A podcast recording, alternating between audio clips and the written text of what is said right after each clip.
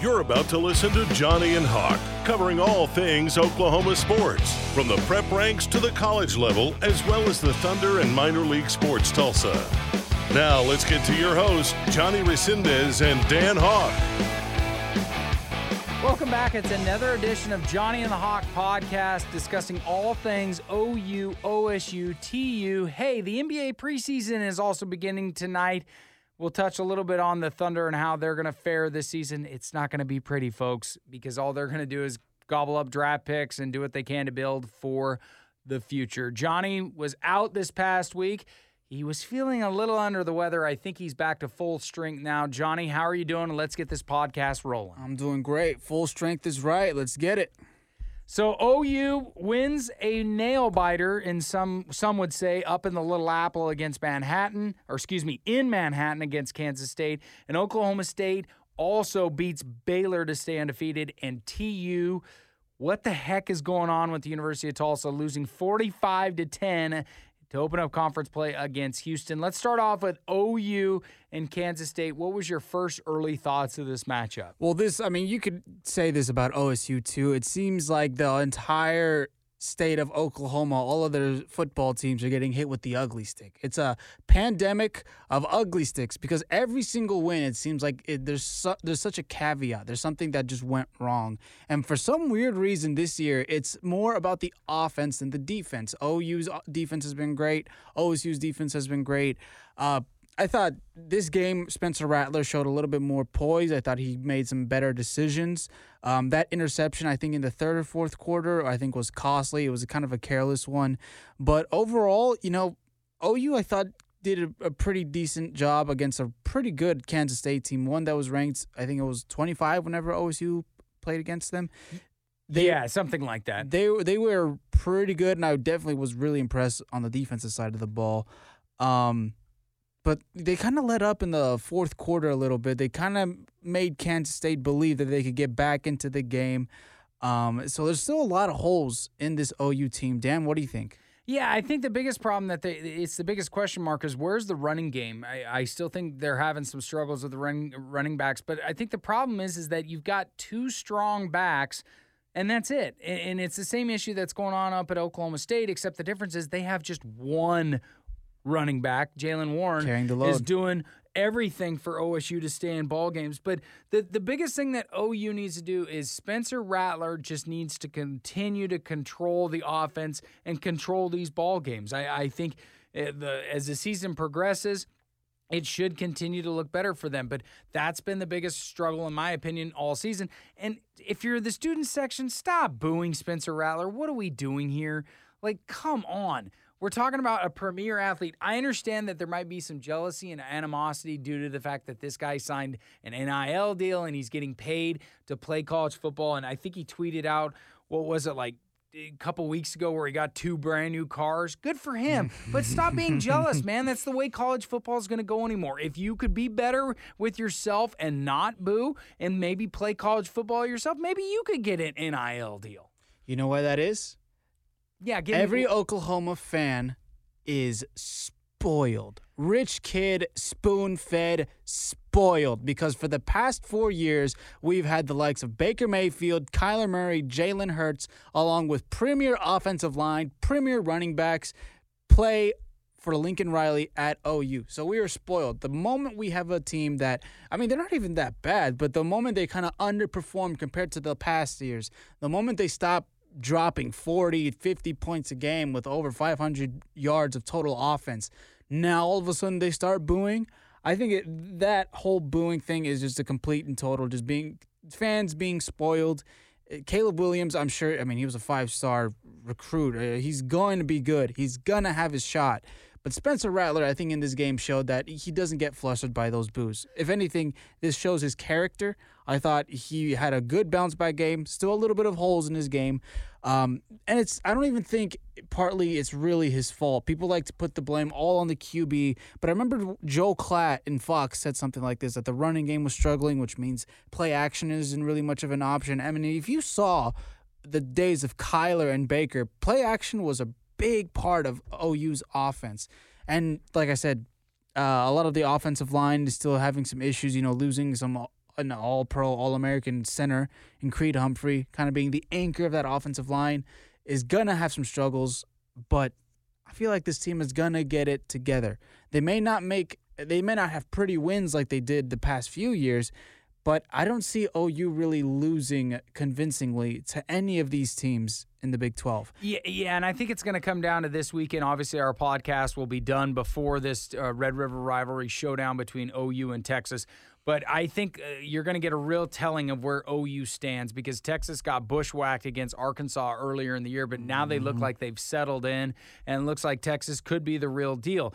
Both teams obviously going to be heading off to the SEC down the line, but this game is going to be the game that everybody's watching. Game day is going to be there at the Cotton Bowl, and I think it's going to be some it's definitely going to tell where OU stands. And for OSU, you better be happy that your bye week came at this time. The only difference that I would rather have your bye week coming is if it came in later in the season, because it's always good to retool and whatnot. But a halfway point for the season is a perfect spot for a bye week, knowing the fact that your next opponent is in this game, which is Texas. And I think it's just a perfect time for OSU to be sitting pretty for a Big 12 title. On my radio show, Between the Lines, we talked with Lisa Horn, and she says that she has Oklahoma State as a possibility as a playoff contender to be playing for the college football playoffs to raise a national title. What's your early thoughts of that? Because that's huge if that could transpire for Oklahoma State. Look, I've said this countless times on this show,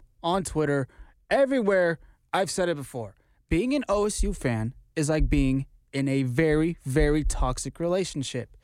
You hope that they're going to change. You hope that they finally will make you happy, and then somehow, some way, in an inexplicably unexpected way, they just crush your heart. I don't think they're going to. Like I said, the state of Oklahoma, all the teams are getting hit with ugly sticks with these wins.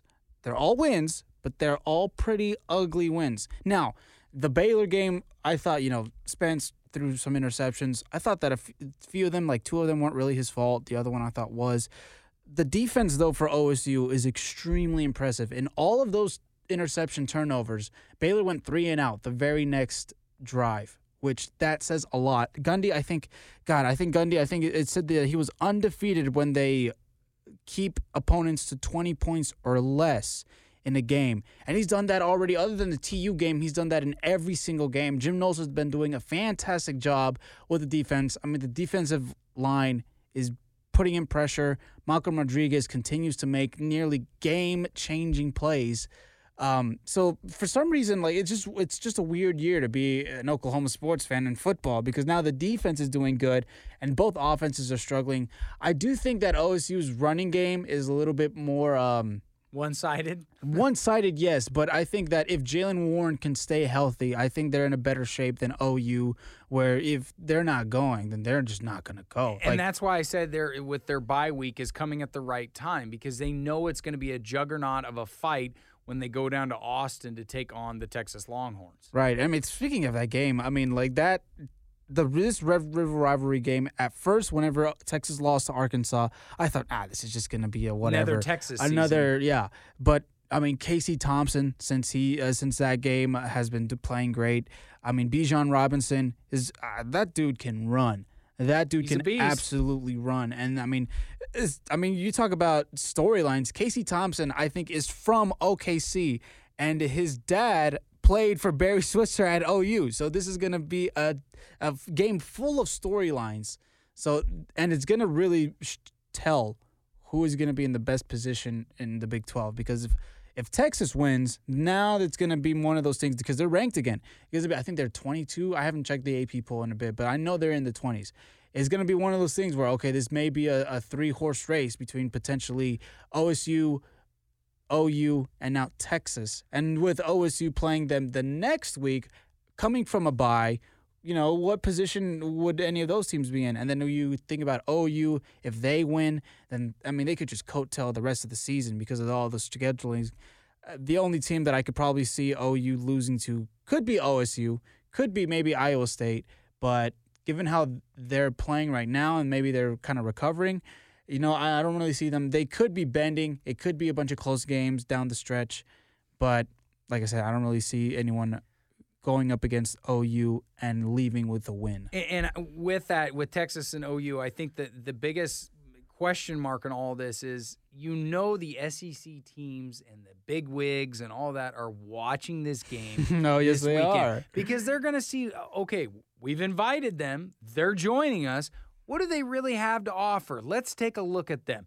I know they look at OU and they're like, hey, we've seen what they've done, where they've won back-to-back Big 12 titles. But what does Texas really have? I feel like, truthfully, I think OU is going to roll them, and I think it's going to be another hold-my-beer moment. The only thing that, as OSU fans, you want to see them beat the snot out of each other left and right, so that when you get Texas next weekend, maybe you can catch them on their heels after a tough bout with Oklahoma. Because whether they roll them or not, one thing is for sure. You've watched many of these games over the years, Johnny, growing up in the state of Texas. This is a dogfight. And sometimes the way these are played is it's smash-mouth football like no other.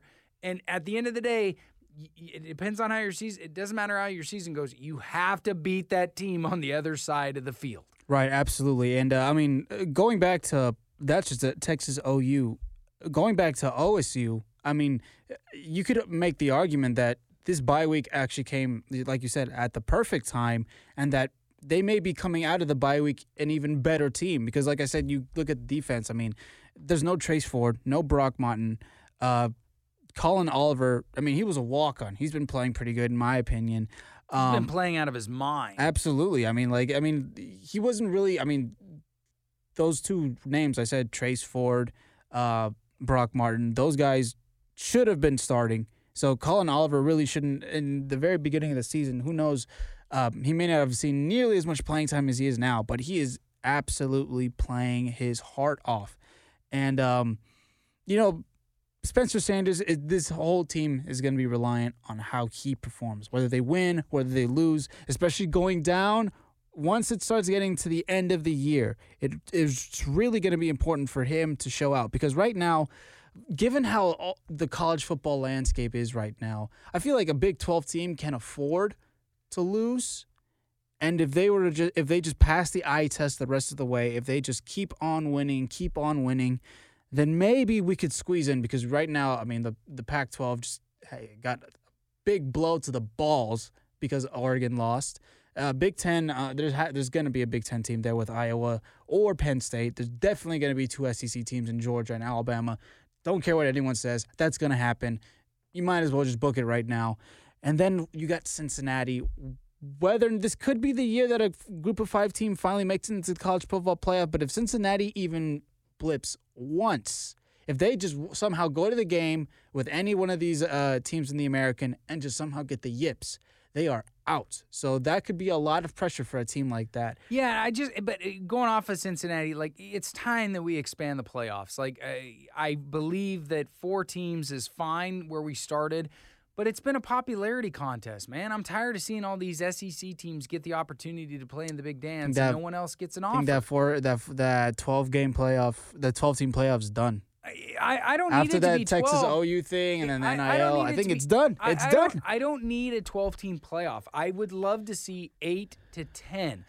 It's called Power 5 for a reason, okay? That means every year one team or one conference is going to be left out. And it looks like right now, even though they lost, or with them losing, they're going to be left out. And that's the Pac-12 with Oregon. And this is something that's a tragedy, in my opinion, for college football. It's not a good thing. Why can we not expand to at least the five Power 5 conferences join? Yes, if you've listened to this podcast before, I am a big-time Boise State fan because it's where I went to school. They suck this year. I'm not going to sugarcoat it. They're 2-3.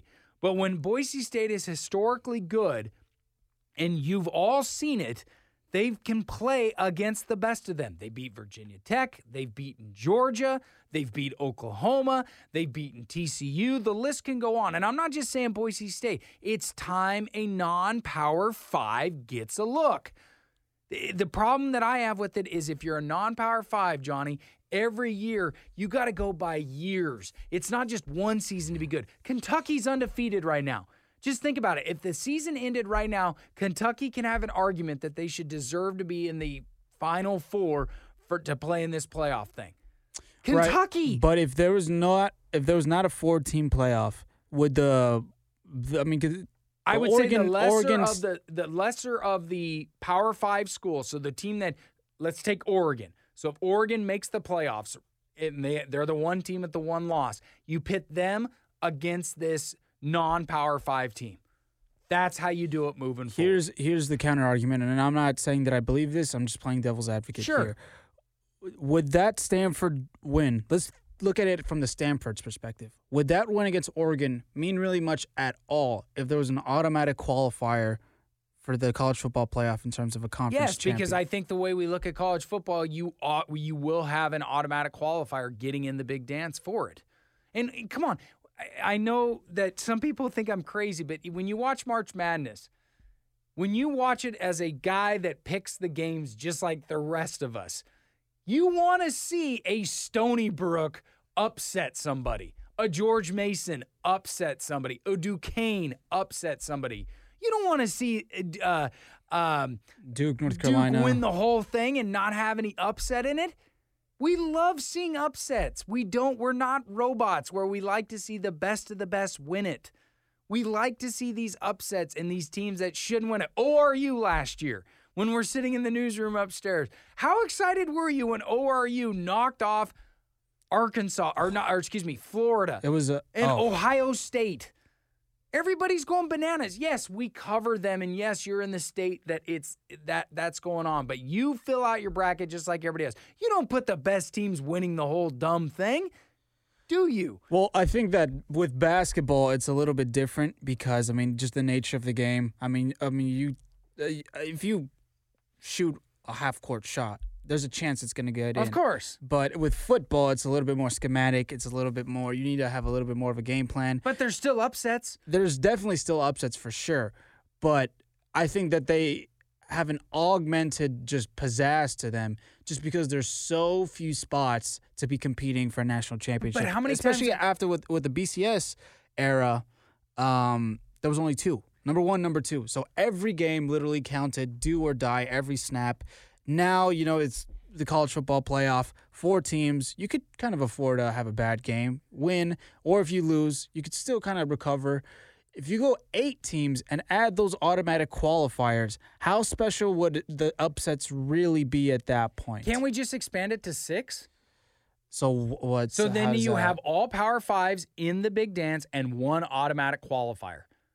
Why can't we expand it to six? That means all the Power Five conferences. Would the number one seed have a bye? You could have one bye, or you could just play the three games all on the same day, and then after that you're down to four teams. Well, okay. Here's another thing, and I guess I don't know if I'm being devil's advocate or not, or I really believe this. I don't know, but think about this, Dan. Who other than Georgia and Alabama do you think have a legit shot at the national championship right now, as it stands? It's a crapshoot because that's my point. Right now, I think Ohio State, the very first time there was the college football playoff, I think they're the only number four seed to have beaten a number one in Alabama. That was the Cardale Jones year whenever Ohio State won the national championship. That's the only time in this college football playoff era where the number four team in the nation beat the number one team. So when we say put them in the playoff, all the chaos, all these upsets, what you're really talking about is just who's going to be able to be in the limelight in the semifinals of a college football world. No, I'm talking about that. When I look at college football, I go back, and I don't remember what year it is. You might jog my memory, but Alabama didn't even win their division, okay? And they still got to be in the playoffs.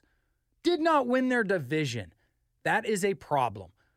You can't win your division. You don't deserve to be in the playoffs. I don't care how good the team is. You didn't even win your division, which meant you didn't even win the conference. That means a conference that had a winner for it, and I don't remember who it was that year. It's probably a Stanford or an Oregon. I think that was the Georgia year, whenever it was Georgia versus Alabama in the national championship. Correct. But you didn't even have a team from the West Coast. And yes, I'm a West Coast guy. I get that. But I would say the same thing if it was from the Big Ten or if it was from the Big 12. If you didn't win your conference or your division, you do not deserve to be in the playoffs. It's a popularity contest. That's where I draw the line with it. You need to expand. Four teams is not a playoff. just like you and I are baseball fans, okay? There's not enough teams in baseball that are in the playoffs. The Mariners won 90 games this past season, and once again, the Mariners are not in the playoffs. I'm not complaining. I'm a Rangers fan. Yeah, I get it. You're in the AL West. I understand, but you understand my point with this. Yes. I'm not saying it needs to be 12 teams. I'm not saying it needs to be 10. Just expand it to 6. And if you don't want to do the worst Power 5 team playing the AQ team, then put the best team playing the AQ team. Why not? If Alabama is so damn good, why can't they play at Cincinnati? And because they should win them. They should beat them with no problem. And then the audacity of this is, let's look at Cincinnati. Where are they going in a couple of years? To the Big 12. So if you look at it in that spectrum, are they already considered a Big 12 team? Or are they not? Because they're going to be a Big 12 team eventually. And then my only problem with all this too is you can't, when you have teams like this, you can't decide what conference you're in. Sometimes you're not going to be picked. Let's look at Tulsa. Tulsa's obviously, and we're going to touch base on how they're doing right now, but they're off to a bad season this year, okay? But let's say Tulsa runs the table. They're not going to be given a shot because, oh, you're playing in the American Conference, just like Cincinnati. There's no difference. Right, but the reality is you look at the conference going up against Temple, Tulane, Tulsa, South Florida. It doesn't compare to Alabama's schedule of going up against the likes of Arkansas, Texas A&M, Arkansas LSU. This year, come on. That's the only year they've been good. For Florida, the past 10 years, they played Florida. Fine. You're going to say Vanderbilt's good. Okay, but here's the thing. You're going to say Tennessee's good. Yes, they're 3-2, but Tennessee, as of recent memory, they've been pretty trash. Tennessee, but okay, let's say South Carolina, trash. Let's say they do kind of a basketball thing between the SEC and the ACC head-to-head. What would be the record of the American teams beating any of the SEC teams? Because you say Tennessee trash. No, in football. Let's say Tennessee, yeah, they're trash. Vanderbilt haven't been good in a long time. Bottom of the barrel in terms of the SEC. Mizzou, you think about all the other teams that are underwhelming. Mississippi State. Ole Miss, yeah, they just got destroyed by Alabama. But I would take those teams any day over in Eastern Carolina, over in SMU. I'm not debating it as a whole. It's about the strength of schedule is what I'm saying. You could put Cincinnati all up there and everything. I get that, but, okay, if you're a team that goes undefeated like Cincinnati and you don't get a shot at it, look what they did last year. They went undefeated, and they're still not getting a shot at it.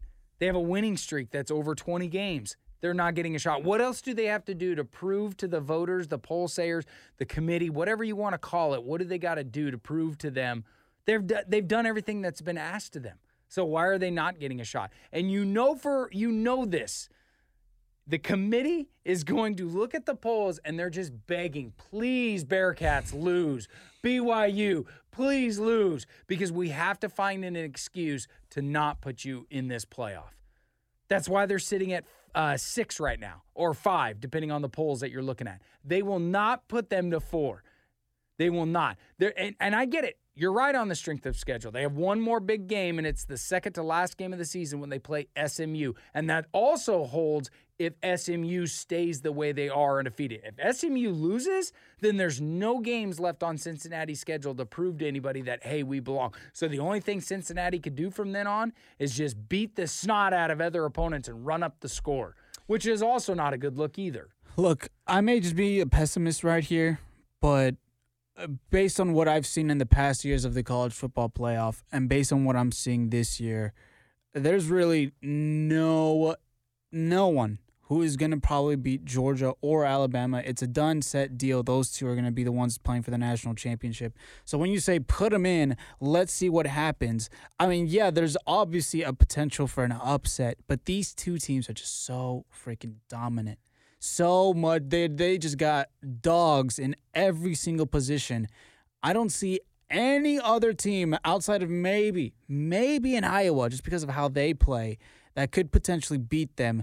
And like I said, it's been showing like in the history of the college football playoff. I mean, recently now it's just been Ohio State, Clemson, Alabama, Ohio State. So it's different, you know. But when you have that outlier team who gets in, who normally doesn't get in. I'm talking about Michigan State, and I think it was 2015. The very next year, or maybe the same year, actually. No, the next year was Washington.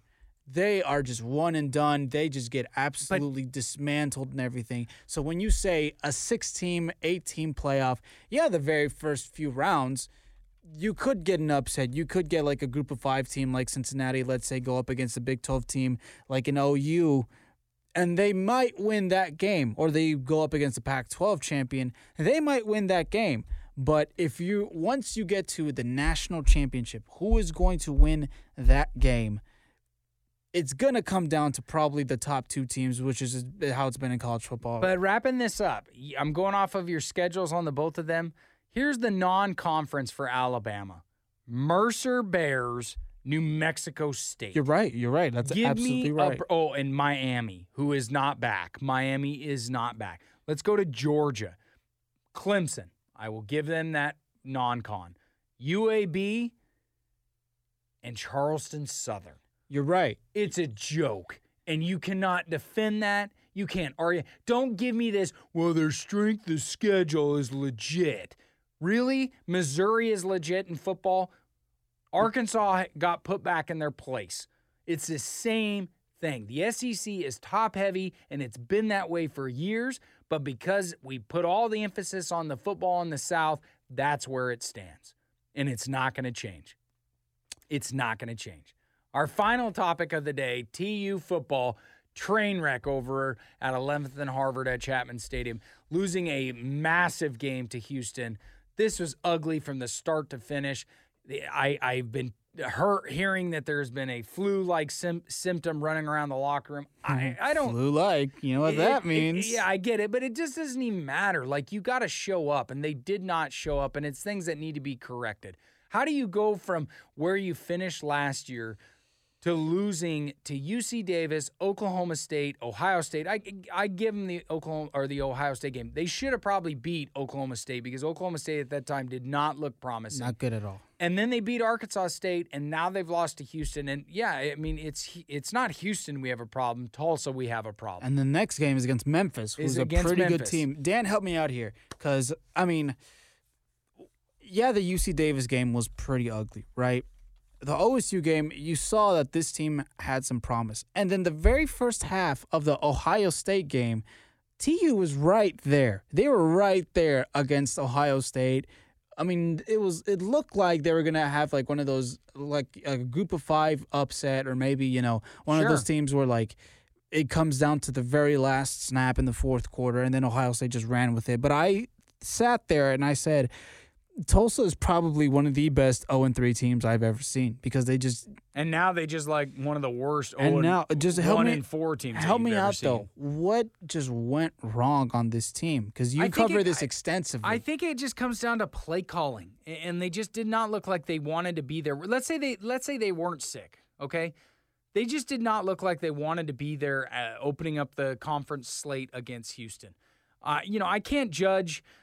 the X's and O's because I don't coach, but it just looks like the play calling is extremely predictable, and it's struggling right now, and the running game was horrendous. Shamari Brooks was -2, if I'm not mistaken. That's pretty bad. That's bad. Davis Brin, who's the quarterback, I believe was -40.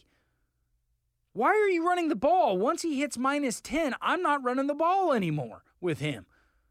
And I just think it's going to be a tough road to hoe moving forward for them. And all the prestige and all the noise that they received last year with Zayvon Collins and the phenomenal season. Now it looks like, man, Zayvon Collins should have won the Heisman last year because they just don't look – they're just awful right now. And it's frustrating covering them because you cheer for them on the outside. I mean, yes, we're journalists and we're not supposed to be impartial, but hey, we're doing a podcast. We could be a bit more opinionated and whatnot. But on the outside looking in, it's just frustrating to see this team struggle out the way it is. And honestly, I'm going to say it. I'm ready for basketball season. I'm ready for basketball season for the University of Tulsa because I don't know what they can do for the rest of the season. They are going to get a couple wins in there that they should win.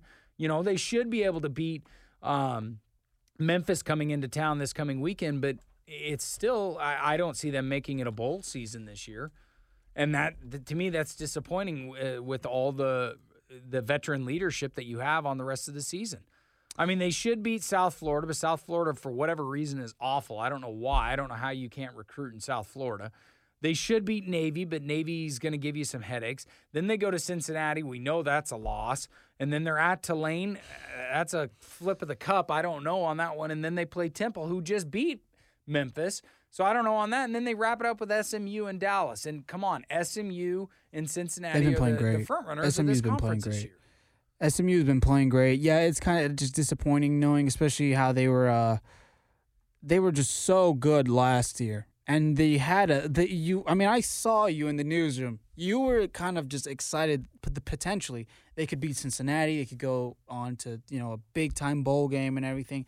There was clear excitement for the Tulsa Hurricane, and now it's just I saw part of the press conference, and Coach Montgomery said he was really disappointed in the performance. I mean, when your coach says that, something is wrong here. 100%, you got problems. So I don't know if they're going to be able to turn it around. Now we're going to wrap up our show with one of the best things that Johnny and I get to talk about is we get to show our true fandom, and that's wrestling. We're big wrestling fans. It's probably never going to change. We always try to get it in. Past couple times we haven't been able to get it in, but right now AEW, if you're a fan of it, it's looking like it's the wrestling program that you want to keep on your TV dial next to New Japan Pro Wrestling, which obviously that only depends on if you pay for the subscription or not, or scavenge it through YouTube. But my goodness, Bryan Danielson along with CM Punk, AEW looks like it's on the map moving forward, man. Jim Ross said that he's comparing the current AEW roster to the Attitude Era WWE roster. Oh, and he's 100%. I mean, you talk about stacked. You got in the tag team division, you got the Young Bucks. And then the main event right now, you got Kenny Omega against Bryan Danielson. No one, if you knew anything about wrestling, no one thought that match would be as mainstream. It would be shown in the mainstream light like this. You would think that'd be an old school indie wrestling 100%. Match. But now it's a reality. You got CM Punk coming back, working with the young talent and everything. Here's the thing about me, Dan, and I'm just trying to I want to be the type to just smell the roses, but I'm just going to be a wait-and-see type of guy in this, because I've seen something like this before, and it was a disaster. And what I'm talking about is Impact Wrestling. Whenever Hogan, Bischoff, Hardy, whenever they all showed up at once and just completely destroyed that company, put it to the absolute ground. They shoved the TNA guys like Samoa Joe, AJ Styles to the ground, and they replaced them with WWE stars with recycled ripoff WWE storylines. I just hope AEW doesn't make that mistake. I am pretty sure they're not, but you bring in like Adam Cole too. I'm just worried that they're going to bring too much WWE guys, and they're not going to let their young guys shine. I don't know. I'm being a pessimist. What do you think? I disagree. I think they've got a balanced roster and what they're able to do. That I look at Chris Jericho. He's like a long time. I mean, he's been everywhere in wrestling. I mean, WCW, ECW, WWE. I think he did stuff, obviously, in New Japan for a while. I mean, absolutely. This man's done everything in the wrestling, and, they're not making him the focal point of AEW. Yes, they're using his name recognition on things, but I do believe that they're starting to make talent, because when you look at the roster that they're picking from WWE, they're not picking guys that are like the Brock Lesnar or the John Cenas. They're picking up guys that either were unhappy with their creative. I don't know yet, unless you'll tell me if I'm wrong, but Bray Wyatt has not shown up on AEW's 4 Steps. Nope. But I see him joining. I don't know why he would go to TNA. The only way he would go to TNA or Impact is if he wants to make a cash cow run with the money. And I don't know if TNA has or Impact has that kind of money to pay a Bray Wyatt. Their roster is not as good as AEW, and I think they're doing the right things with AEW. I think Sami Kanaan, the owner of AEW, who's also the owner of the Jacksonville Jaguars, I think he's vested interest in this. I think he looks at this as it's kind of like the old Ted Turner days, where It's his baby. In the wrestling business. Yeah, but it's not the wrestling business with AEW. I mean, if you're a purist with wrestling, I think this brings it back to the forefront where it's wrestling. It's not social media crap. It's not who's plugging on Saturday Night Live or what movie. They just wrestle. And I think that's what our age group likes. The kids, the little guys like 6 to 9, of course are going to watch WWE because it's more comical. It's more, what do you want to say it? Like, it's more kid-friendly, yeah. Whereas AEW is a little bit more mature, and they could give the but it's not the bloody mature or the sexual innuendos. Yeah. It's more just pure wrestling for the talent's perspective. And whether CM Punk lasts for a year, 2 years, or whatever, I think now that he's in, I think CM Punk is looking at it like, damn, I should have hopped in this maybe 5 years ago. Well, the thing that about CM Punk is like it's great that he's there, but he's there because he wants to help out the talent, not necessarily because he wants to be the next star and everything, because he wants to be AEW champion. And that's something that Mick Foley said. I don't know if you saw what he said, that if you want to be a wrestler trying to make an impact on the business, you should go to AEW and not WWE. Because they will give you all the free reins and they will give you all the resources to make you as good of a performer as you can. Now, it's interesting because AEW, like I said, they're kind of edgy. They cuss on the air and everything. Oh, excuse me on that. But I feel like WWE, the moment they really start to see that they're competition, I feel like there may be another shift in WWE where they're going to have another Attitude Era, something very similar to what happened with WCW. I mean, they were comparing Danielson and Adam Cole's arrival, kind of like Scott Hall and Kevin Nash with WCW. I mean, it's really it's starting to get to that point where people are starting to, and I don't know if you keep up with any of the ratings of these shows, but I mean, when we talk about sports and what people watch, AEW and WWE, whether it's Raw or SmackDown, whether it's Rampage or Dynamite, I mean, they're only losing to Sunday Night Baseball or Sunday Night Football. They're losing to the, you know, the cream of the crop, the cream of the crop. Everything else is just wrestling. So they're right there neck and neck with each other in terms of viewership. So it's going to be really interesting how they incorporate these new guys who are obviously established names with the less mainstream type of guys in the roster, like MJF, like I said, the Young Bucks. These are really great talent that they have in AEW. I just hope they don't push them to the side like how TNA did. Then again, you know, TNA had a ton of just issues. I mean, it was just a madhouse right there. I think it's going to continue to thrive. I think as long as they go in stages, like they don't say, okay, we're going to make a paid version of the app where you could watch everything. As long as they keep building block moving forward, I think it's fine. Because I think as a purist wrestling fan like you and me, that's why we watch AEW. And you know what another smart thing is? They don't have a monthly pay-per-view type of thing like WWE does. And I think that's been the death of the WWE, too. Not death as it's gone, but I think that's oversaturated. When you do, and then look at all the other elements. They have NXT. They have WWE British. There's too much content. There's just, in a way, it's sad, but there's too much content. I think it's over-watered down. And then I think that's why you get superstars that slip beneath the cracks. Why would you get rid of a Bray Wyatt? Why are we even discussing or contract situations with Bray Wyatt? His TV Funhouse thing, or not Funhouse, the Firefly thing, great gimmick. But his original gimmick, you didn't need to change it. I thought he was getting a little bit stale with the Wyatt family thing. But the Fiend was amazing. The Fiend is a phenomenal gimmick, but the Wyatt family, when it was with Brody Lee before he rests in peace, passed away. It was a phenomenal gimmick. It was. It was on the top of everything. It was hot because it was different. Because when he was feuding with John Cena, it was not comical and kid-like. It felt raw, and it felt right in your face. Think about what you just said, John Cena. Mr. Buried himself. But it's true, though. You're right. It's true. It just didn't feel comical. Like, it felt very raw, and I'm not saying raw is in the wrestling program, not a cheap pun there, but it just felt original, and it felt unique. And then I think WWE's done some stupid things. I know this goes back a few years, but when Randy Orton I believe it's the Fiend. It's Taker, where they're fighting in that house. Yep. It's comical. Like, it's not even wrestling at that point. And Absolutely. That's why I think AEW is on the map on doing things the correct way. And back to the pay-per-view thing. Sorry to interrupt. Back to the pay-per-view thing. They only do a few, there's All Out, there's Double or Nothing. They make those pay-per-views really special. They do. And something else that I really was debating on, that someone that I know kind of pointed this out to me. You know, we always talk about, okay, does AEW need a WrestleMania type of a event where they just sell out a huge football stadium and make it this big extravaganza?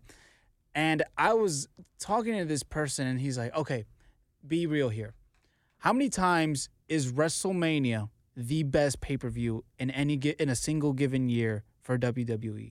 It's hit or miss. It's hit or miss. Sometimes it goes like every other year or every couple of years. Sometimes it's the best one, and other times it's underwhelming, and you got a normal pay-per-view that's, SummerSlam, Survivor Series, that's better than the WrestleMania of that year. It's just that we get so caught up on the extravaganza of the spectacle of WrestleMania, 80,000, 70,000 fans watching wrestling in this huge football arena, the entrances, the pizzazz, the mystique, the pageantry.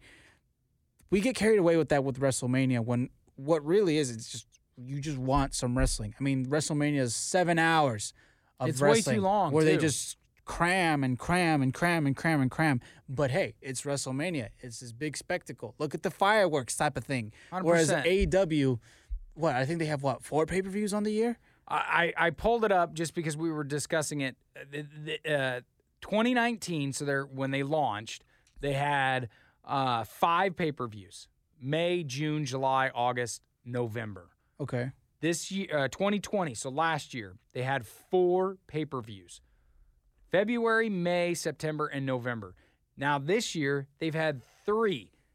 And they'll probably only have one more to wrap up the year, full gear, on November 13th. But they spread it out, so they make... I'm not saying you got to have a pay-per-view every month, but the thing, if you're going to pay for something... Don't you want it to, when you go buy a meal, you don't go buy a meal to oh, man, this taco sucks. You buy it because you want it to taste good and you want it to make you happy, correct? So why do a pay-per-view every week with your writers that you got to come up with something? Look, we all know that wrestling is fake in the regards of we know that they're predetermined match. Fake. But what they're doing in the arena is not fake, okay? Injuries do take place. They actually do get hurt. Yes, and what they have to do for their bodies and for their fans is real, okay? It's real. I'm not going to debate that, It's just, it is what it is. But I think they're making their jobs easier for the writers and the wrestlers, and it puts on a better show. Double or Nothing was phenomenal. And I know they did it at 2 different places, but it was phenomenal. It was okay, and All Out was good as well. So I'm guessing Full Gear will be just as good. And I think that's the reason why they're so successful with it.